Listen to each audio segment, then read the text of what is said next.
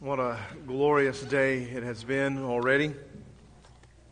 And man, we haven't even gotten to dive into the Word of God and preaching yet. Before we begin in the sermon, let me say this.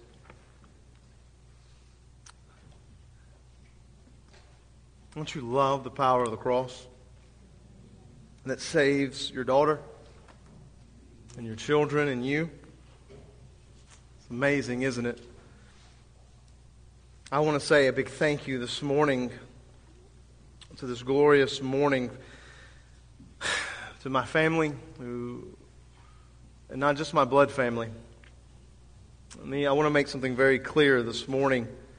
I, I, I want to say thank you to my family that you have loved my children and you have prayed for them, to the grandparents and uncles and cousins and, and aunts and all the family. But let me say this, let me make this very clear this morning.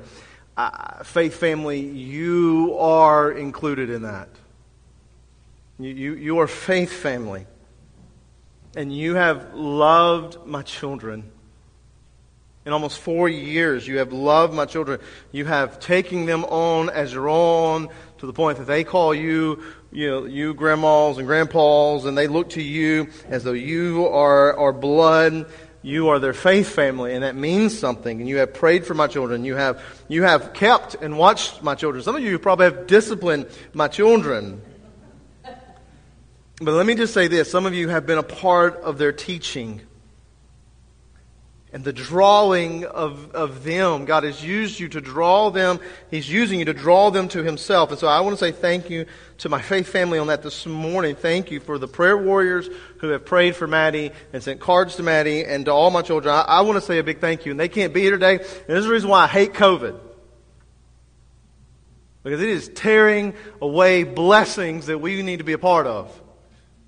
But I want to say a big thank you this morning to those who have been a part of Maddie's teaching Andy and Suzanne and Clay and Teresa over this last year. Who on Wednesday nights and Sunday nights, and when she walks in, they're pouring into her. And, and for all of you who are teaching my children to my, from, the, from, from grace and on up, you are part of this.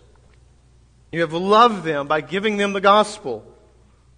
We give them the gospel at home, but I bring them to you, and then you give them the gospel every time they step into your class, and every time they stay with you or whatever. You are pouring into them, and I cannot th- thank you enough from me and from my wife to you.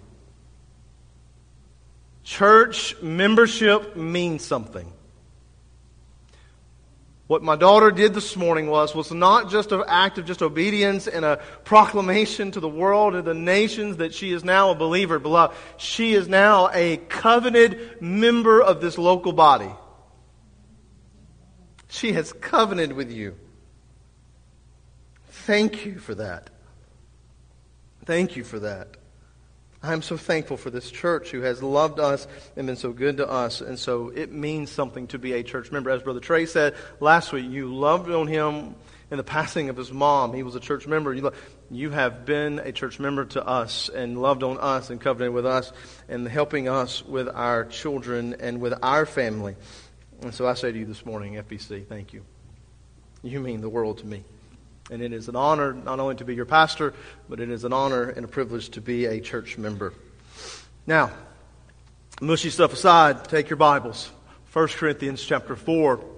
1 Corinthians chapter 4. Our sermon series is called Dear Church, where we are looking at the letter of the Apostle Paul, who writes a letter to the Corinthian church because this is a church with problems because no church is perfect, but the Corinthian church is far from perfection.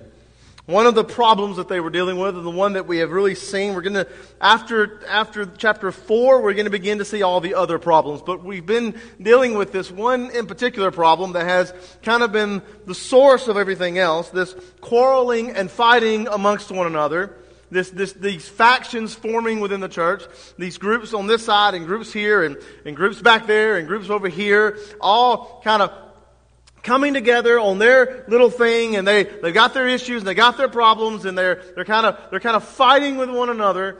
And so Paul is writing to correct them. It's the reason why this is called the corrective letter. And so he, he's dealing with this quarreling and fighting which is happening over pastors and elders. You, you got these factions who are saying, I follow Paul, he, he's my favorite elder. I, I follow Paul, I mean, Peter, well, he, he, he's my favorite elder. Or, or I follow Apollos, right? And they're, they're kind of going back and forth. So Paul, for the last three chapters, has been dealing with the sinfulness. And last week, he finally begins to lay out what a pastor is this pastor, this elder, what, what is a pastor? That he is a servant and he is a steward of the gospel. And that he, there is a requirement that has been placed upon him. The requirement of being faithful. But now, as we saw last week there at the end, Paul will now turn his focus to the congregation. And you're going to see the reproach of the congregation. As I told you, this, I love this chapter because it is full of sarcasm. And, and, and, so I, have learned that, that I can be sarcastic as a pastor. And so Paul is, is, using this sarcasm to shame and to bring forth to them their problem. And, and he is going to rebuke them for their pride. So where last week you saw the faithful servants of God, this morning we're now going to see the prideful church. And there are three things that I want you to see this morning in these verses. We're just going to look at 1 Corinthians chapter 4, and we're going to look at verses 6 and 8, 6, 7, and 8 this morning. He says, Now these things, brethren, he says, Now these things, brethren, I figuratively applied to myself and Apollos for your sakes, so that in us you may learn not to exceed what is written so that no one of you will become arrogant in behalf of one against the other. Who, for who regards us as superior? For who regards you as superior? What do you have that you did not receive? And if you did receive it, why do you boast as if you had not received it? You are already filled. You have already become rich. You have become kings without us. And indeed, I wish that you had become king so that we also might reign with you. And may God bless the reading and the preaching of His Word this morning. In 1970, the astronauts of the Apollo 13 made a statement that has now become a cultural catchphrase Houston, we have a problem.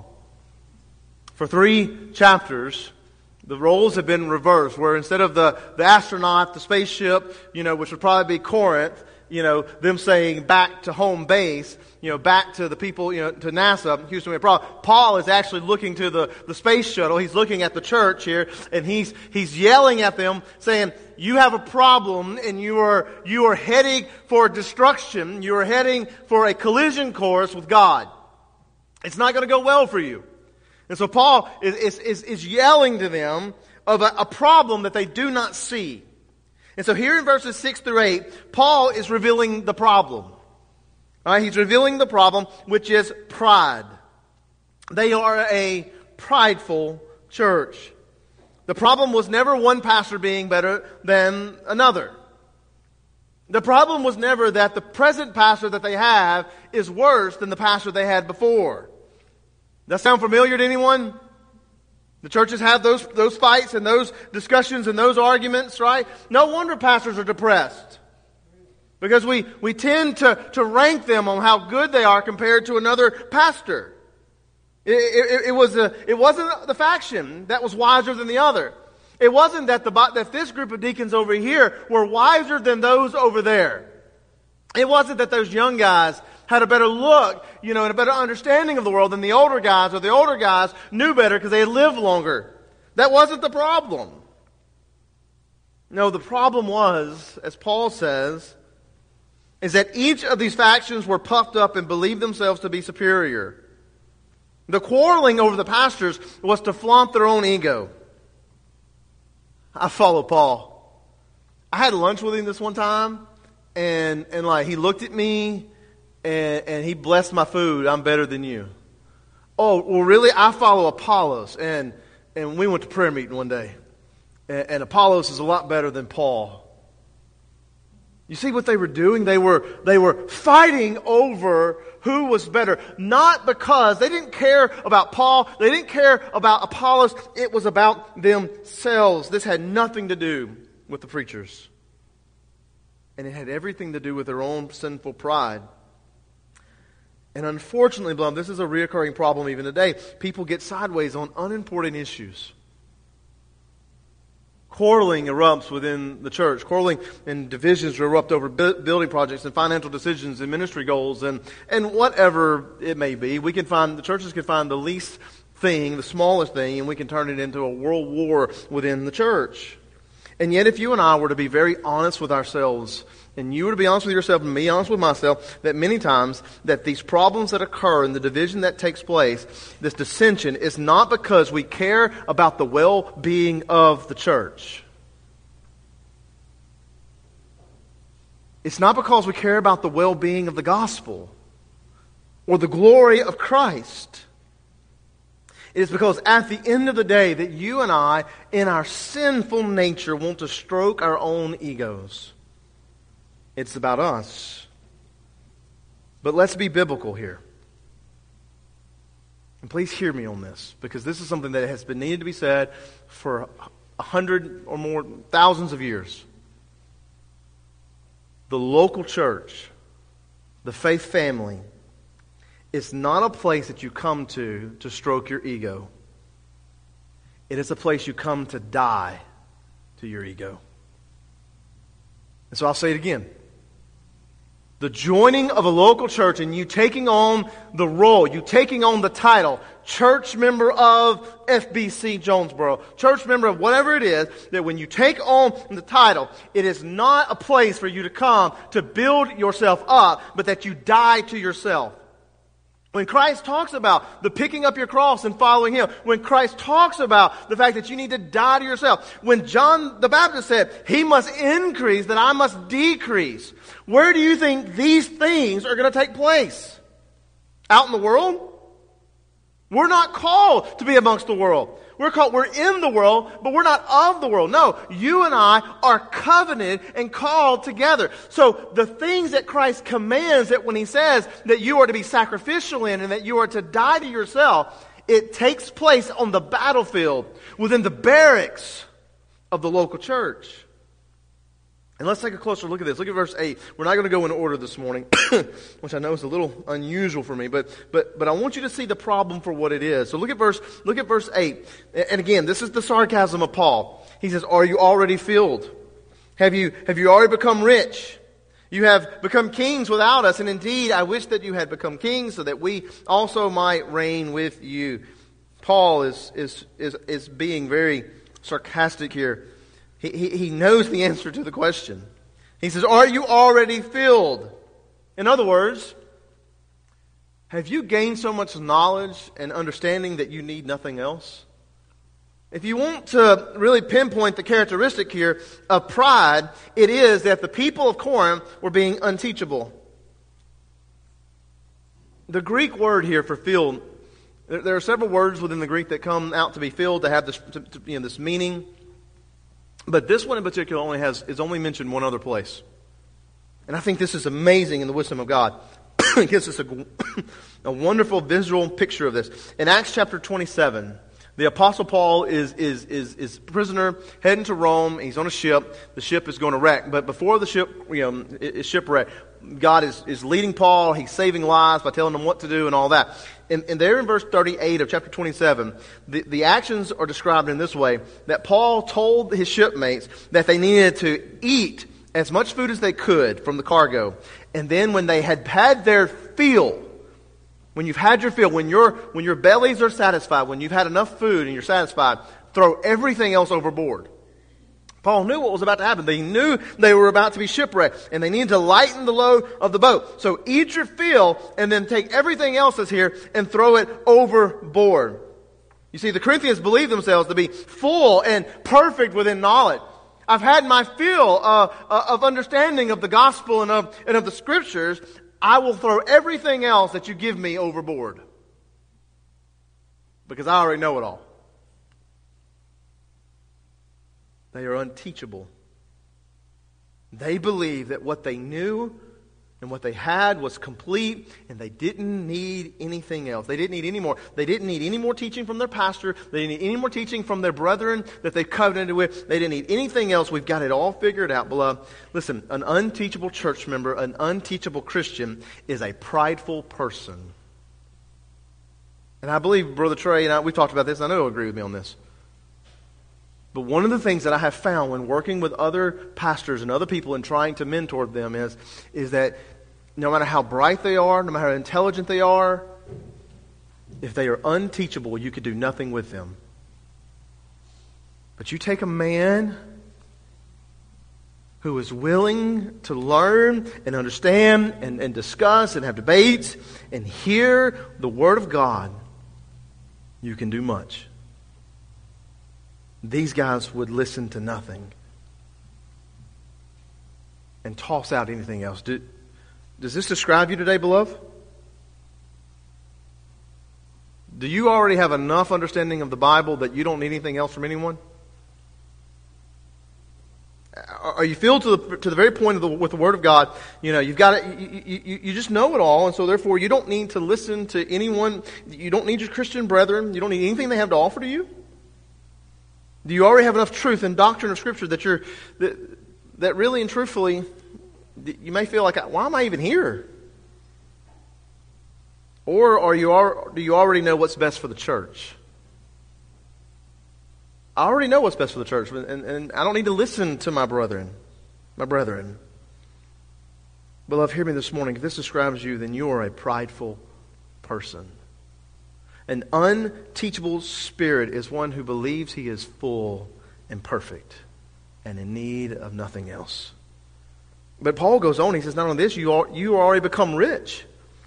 To be rich means that you have abundance. A rich person is never in need. You are self assured. So Paul is scolding them for, for acting as though they had need of nothing.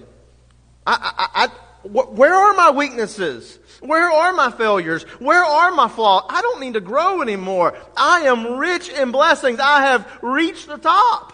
I have got, there is more than enough uh, uh, uh, of my blessings to go around, spiritual or physical. And yet, this is a lack of humility. It is a lack of humility in, realize, in not realizing the fact, beloved, that you are not rich and that you do have flaws. If you recall, the very first beatitude of Jesus Christ in Matthew chapter 5 3 is blessed are the poor in spirit, for theirs is the kingdom of heaven. The very nature of a Christian, beloved, is to recognize their own, their own poverty and need. That at no point on this side of heaven are you and I ever going to reach a point where we cast aside humility. The recognition that we don't have it all together and that we are always in need of God's wisdom, strength, or whatever it may be. If we cast aside humility, beloved, and believe that we are rich, self sufficient, then we are prideful. But Paul doesn't end there. He also says that you have become kings without us. Notice that kings are superior and they rule over others. That when a Christian, that when Christians experience the new heaven and the new earth, I've often said I don't fully understand this and, and we are unworthy of salvation in and of itself. But Jesus makes it very clear in Revelation that there's going, you know, in other places of Scripture that we are we're going to rule alongside. There, there, there's going to be this honor and this reign, this reign given us and this work given to you and I that we do not deserve. But that time has not come. We're not on a new earth yet. And so the Corinthians were, though, were behaving as if they were already there, as they are already kings of the earth that they are living on now. And yet we see this all the time, do we not? Where, where people in the, in the local church begin to rule over the local church, that the church becomes their, dare we say, their kingdom? And sometimes it may be the pastor. It may very well may be the issue where there is this, this, this misunderstanding of the pastor's role. Well, we talked about this last week, that the pastor is, is elder-led. The church is elder-led, pastor-led, rather than elder and pastor rule. It is to, to lead the people through the, the authority, word, through the authority of God's word. But maybe the pastor begins to rule over the people, begins to dictate to the people, or maybe the people begin to dictate themselves. They get the music they want, they get the preaching they want, they get the parking spot they want, they get the pew they want, they get the temperature setting they want, they get everything that they want. Because this is my kingdom. This is my turf. Do you believe that this morning? Do you believe that FBC is your kingdom? Do you see yourself superior to all other members? Are you the king of the church and that every and that you deserve your heart's desire? If you believe that, beloved, you are prideful, puffed up, arrogant, and on a collision course with God. This is what the sin of pride looks like within the Christian community, even within the world, but especially within the Christian community. You're unteachable, you lack humility, and you have a sense of superiority. And like they say, pride comes before the fall, beloved. The pride of this church is crippling the church, its worship, and its ministry around those. Why? And I think Augustine said it best that it was pride that changed angels into devils. But this raises a question How did we get here? How does the people of God and remember, the, these are God's people. The, Paul has made it very clear that, that, that, he truly believes that these people are saved people. This isn't, uh, certainly there are probably some goats masquerading as sheep within this church, but Paul, but Paul truly believes that these are, these are sheep, these are Christian people. So how does people who have been saved by God's grace get to this point? Unteachable? Superiority? How does God's people get here? Well, Paul answers the question. He not only gives us the problem, he also gives us the reason. So look at, again in verse 6. Especially there in the middle, where he, says, Now these things, brethren, I have figuratively applied to myself and Apollos for your sake. So that, so, so that, so that in us you may learn not to exceed what has been written. So Paul is using himself here as an example. And Paul, everything that he said about a servant, about a steward, Paul is saying, listen, everything that I've taught you about what a pastor, we are, I, I'm doing this with Apollos. And so he says, listen, you need to see this so that you do not go beyond the scriptures. Paul is pinpointing here where they messed up, where they took a wrong turn. They exceeded or went beyond or above the written word of God. It's the same Greek word used in Luke chapter 6, verse 40, where we are told that the student is not above the master. In other words, the student never, ever, ever, ever, ever, ever removes himself from the authority of his master, his teacher. Therefore, to go beyond the scripture means that we are to live, we are living outside the authority of God's word. You're not following the scriptures, you're following something else. And we'll get to that in just a moment, but, but you're following something else. You're not, you're not following the words of God. There's another, another authority that you have looked to. There is another well and there's another, there's another fountain somewhere out there that you went to and you began to drink from. And that well, that fountain, that, that source of authority began to develop and construct your beliefs and your behaviors. What authority, what source did they go to? Well, if you remember, for those who have been with us in this series, if you remember, Paul has already mentioned twice about not going beyond the scriptures or, or what is written. In chapter, uh, chapter 1, verse 19, he says, For it is written, I will destroy the wisdom of the wise, and the cleverness of the clever I will set aside. In other words, God's wisdom is greater than the man's wisdom, and God is going to destroy that. Chapter 3, verse 19 and 20. For it is written, He is the one who catches the wise in their craftiness. And again, the Lord knows the reasoning of the wise, that they are useless.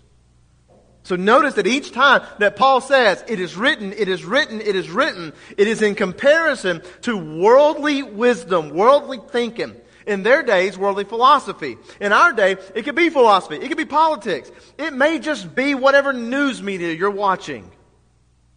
Whoever is telling you how you are to believe and how you are to live in this world.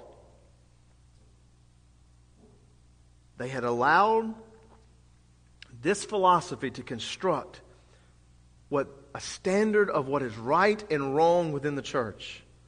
What a good and successful pastor. That, that right there is what a good pastor. He, he, you know, he's a great speaker. He's short-winded. A lot of people come. Yeah, that, that's, that's the guy right there. And yet we found last week that is nothing. That is nowhere near the standard of what Christ has set up. We are no different, beloved. You and I have went beyond the Word of God to construct and dictate the way we live and believe. And I can give you a few examples of what we've done, of what fountain we're drinking from. We drink from the fountain of experience. You know, this is what I went through one time, or so and so, they experienced this. Yeah, I know, but the Word of God, nope, no. I know the Word says that, but they experienced this. And so since they experienced this, or since I experienced this, this is how it is. This is the standard by which I will judge all things in the world based upon my experience in this area. Well, how about emotions? This is how I feel. I really, you know, this doesn't sound right you know, preaching that gospel stuff and hell. I don't feel right. So let's take that out, right? Or, or church discipline, as we're going to get into in a, in a couple of weeks. Because let's just be honest, church discipline doesn't feel good. And for one who has had to enact church discipline on those that he loves and cares about in the church as a pastor, it does not feel good. There are no good emotions there. But the Word of God says this is the standard of your beliefs and your behavior, not how you feel. Well, about experts, right? In Corinth, there was philosophers.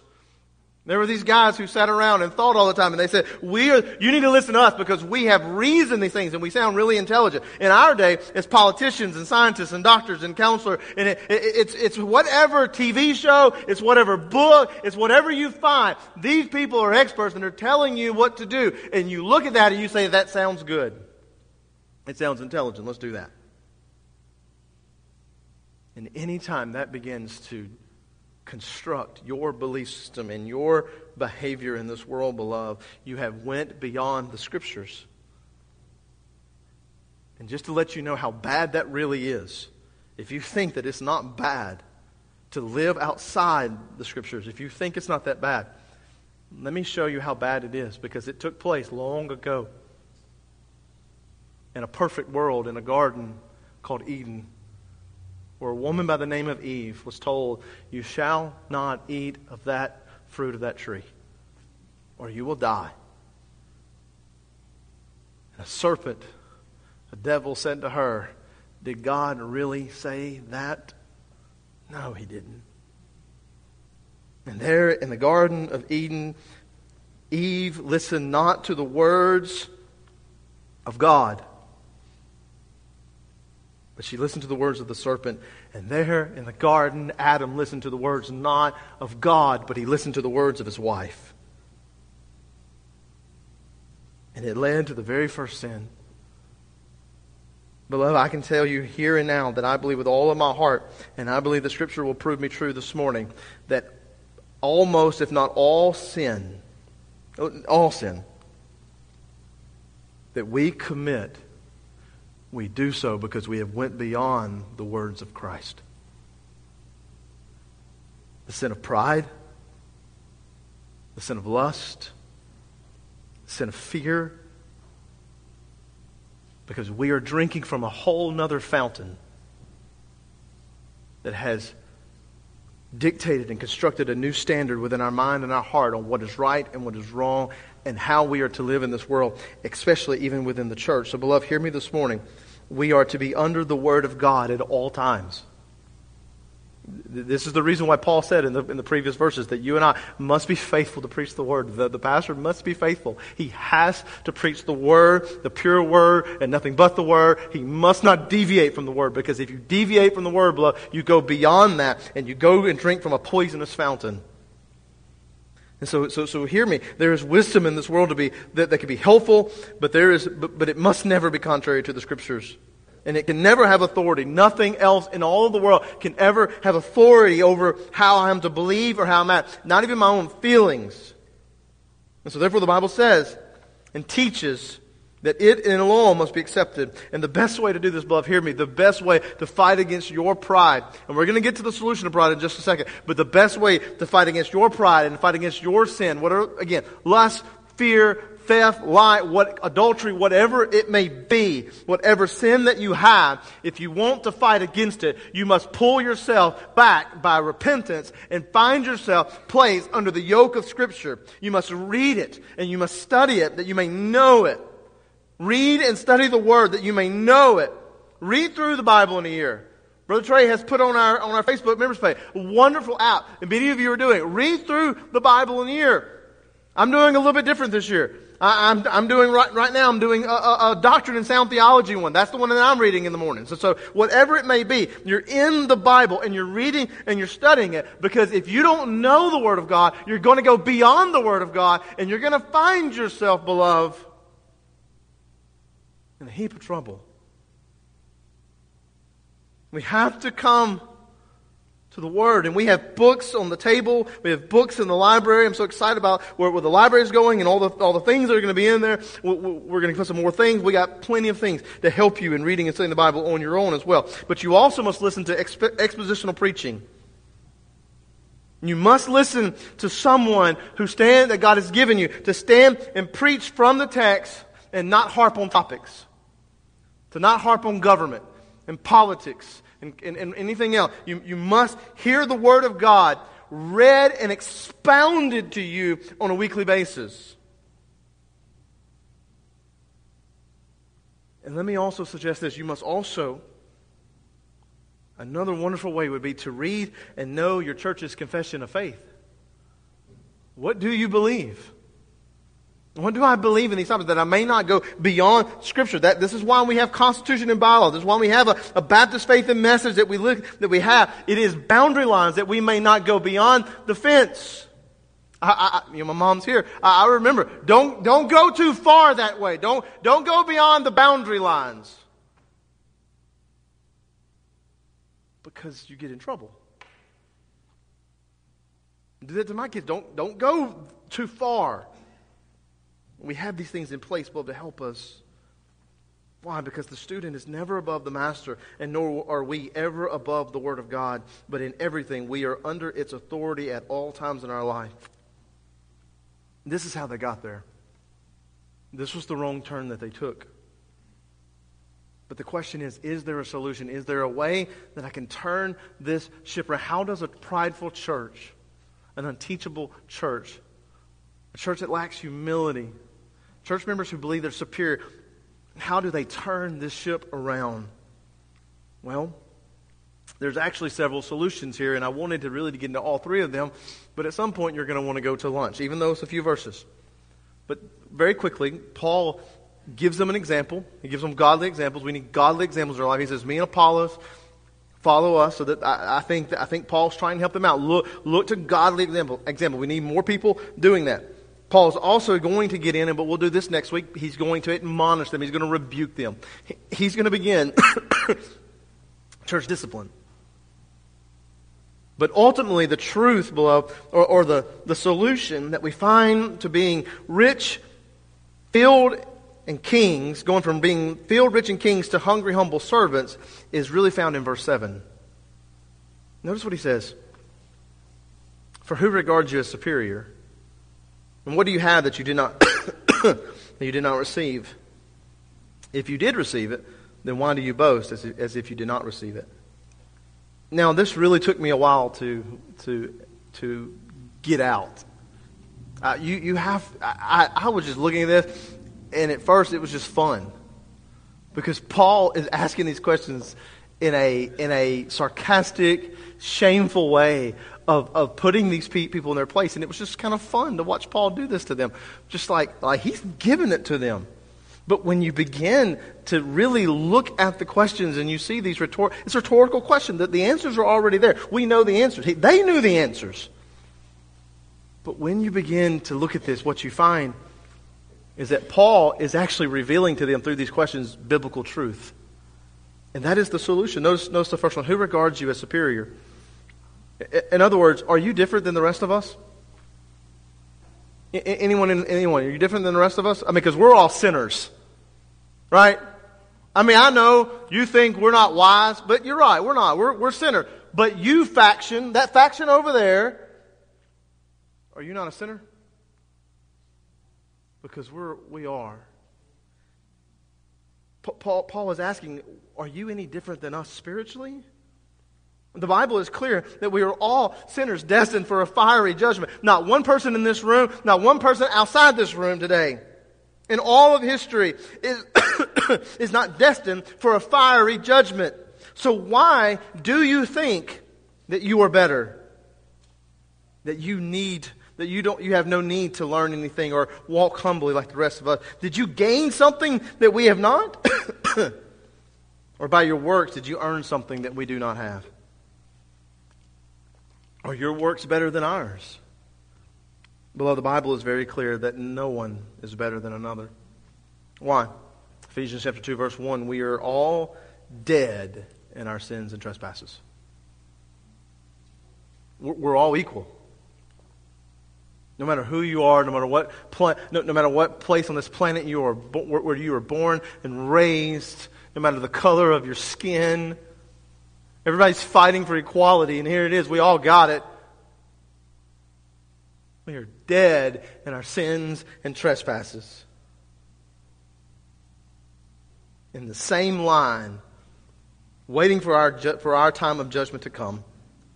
And so the answer is very obvious that no one is superior. None of you are superior. But notice the next question. What do you have that you did not receive? In other words, did you earn your wisdom, did you earn the wisdom of God by your works? Or was it given to you?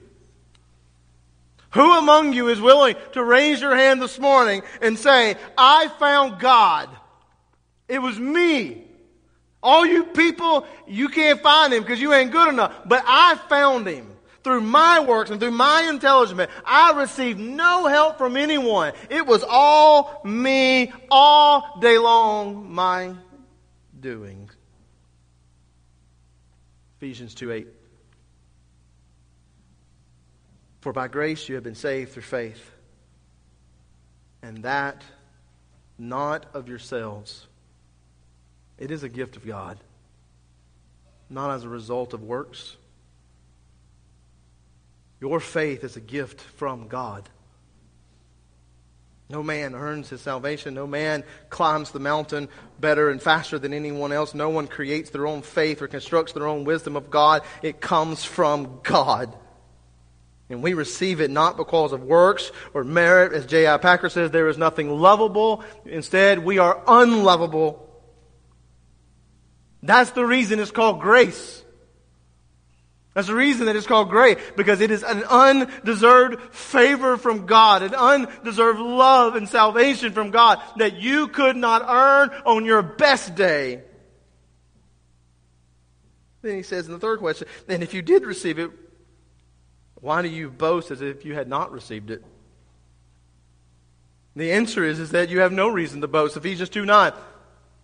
For, great, for, for salvation is by grace through faith not as the works of man, so that no one may boast.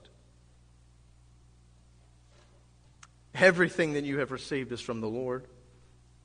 Everything that you, and if we really want to go very, very much into the doctrine and you want to get deep this morning, not one thing physical or spiritual that you have, not one thing, not the breath that you are breathing today, beloved, not the thoughts, not, not the, the, the chemicals in your brain, nothing that you have today is from yourself, but it is from God and God all day long.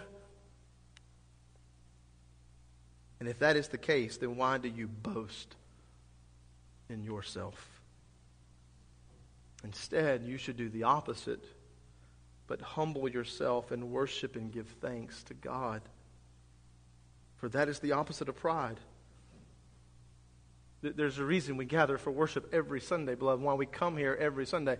Not just, to, not just to worship, which is awesome, but it is to fight against the very sin within us. To worship God is us humbling ourselves and coming into this place and giving Him thanks for that which we have not earned. Now take all three pieces you were sinful and you were equal in your sin and judgment. Your salvation and your faith is a gift from God. It comes from Him. You did not earn it, and so therefore you should, bo- you should not boast in Him, but you should worship and live for Him. Take all three of those and put them together, and what do you have? You have the gospel. You see what Paul did there? You have the gospel. What is the solution to my pride? What's the solution to a church that thinks they're better than everyone else and the church member who thinks they need nothing? To be reminded of the gospel. to be reminded of the gospel of Christ that no man or woman is perfect, no man or woman is rich, no man or woman is superior. Because of their sins, we are miserable and poor. But God, but God, being rich in mercy because of great love with which He loved you, which He loved me, which He loved us, even when we were dead in our transgressions, made us alive together with Christ. By grace you have been saved. How did He do it?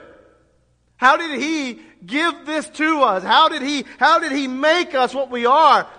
By regarding equality with God not a thing to be grasped, but he emptied himself, taking the form of a bondservant and being made in the likeness of men, being found in appearance uh, as a man, he humbled himself Christ humbled himself according to Paul in Philippians chapter 2. Christ emptied himself and humiliated himself. Christ laid himself bare upon the cross that he himself may die to your sin and to your pride that you may be made alive again to Christ.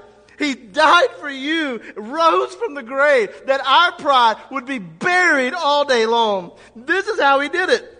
He died to make us alive. The sin, the answer to my sin the answer to my sin as an unbeliever, the answer to my sin when I am a believer and I'm a member of a church, whether it's the sin of pride, whether it's the sin, the sin of fear, whether it's the sin of lust, no matter the sin, beloved, is found all day long and twice on Sunday in the grace of the gospel of Jesus Christ. And I need not look to another fountain. I need not look to another authority. I need to only look and stay within the bounds of Scripture. That is the solution.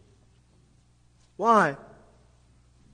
Why is this and this only the solution to my sin? Because as Spurgeon said, when I measure myself, when I measure myself and compare myself to the master, not the fellow servants, pride is impossible. Because on the hill of Calvary, pride dies. So if you're struggling this morning, if you're struggling this morning, look to the gospel.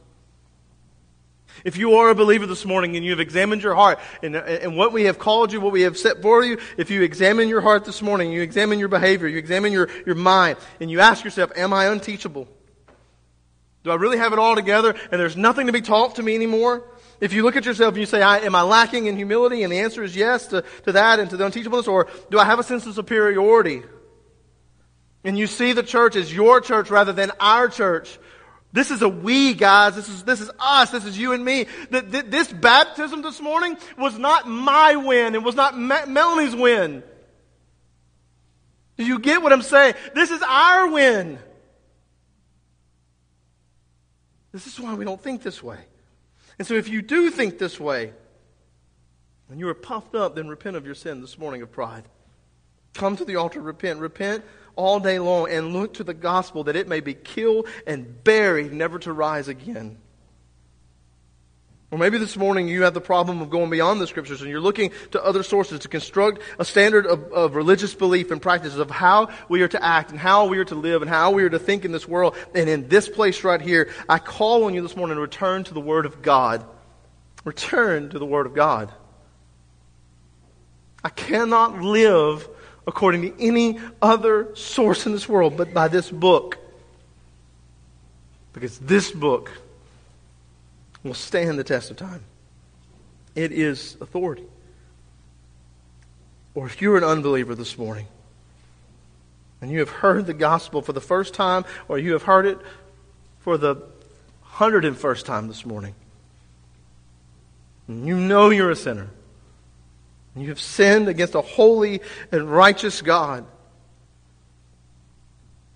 Do not let your pride this morning keep you from the cross of Calvary and from keep you from the wonderful arms of Jesus. Come and be saved. Christ died that you may live. Come and repent of your sins and believe upon Christ and be saved. Let's pray.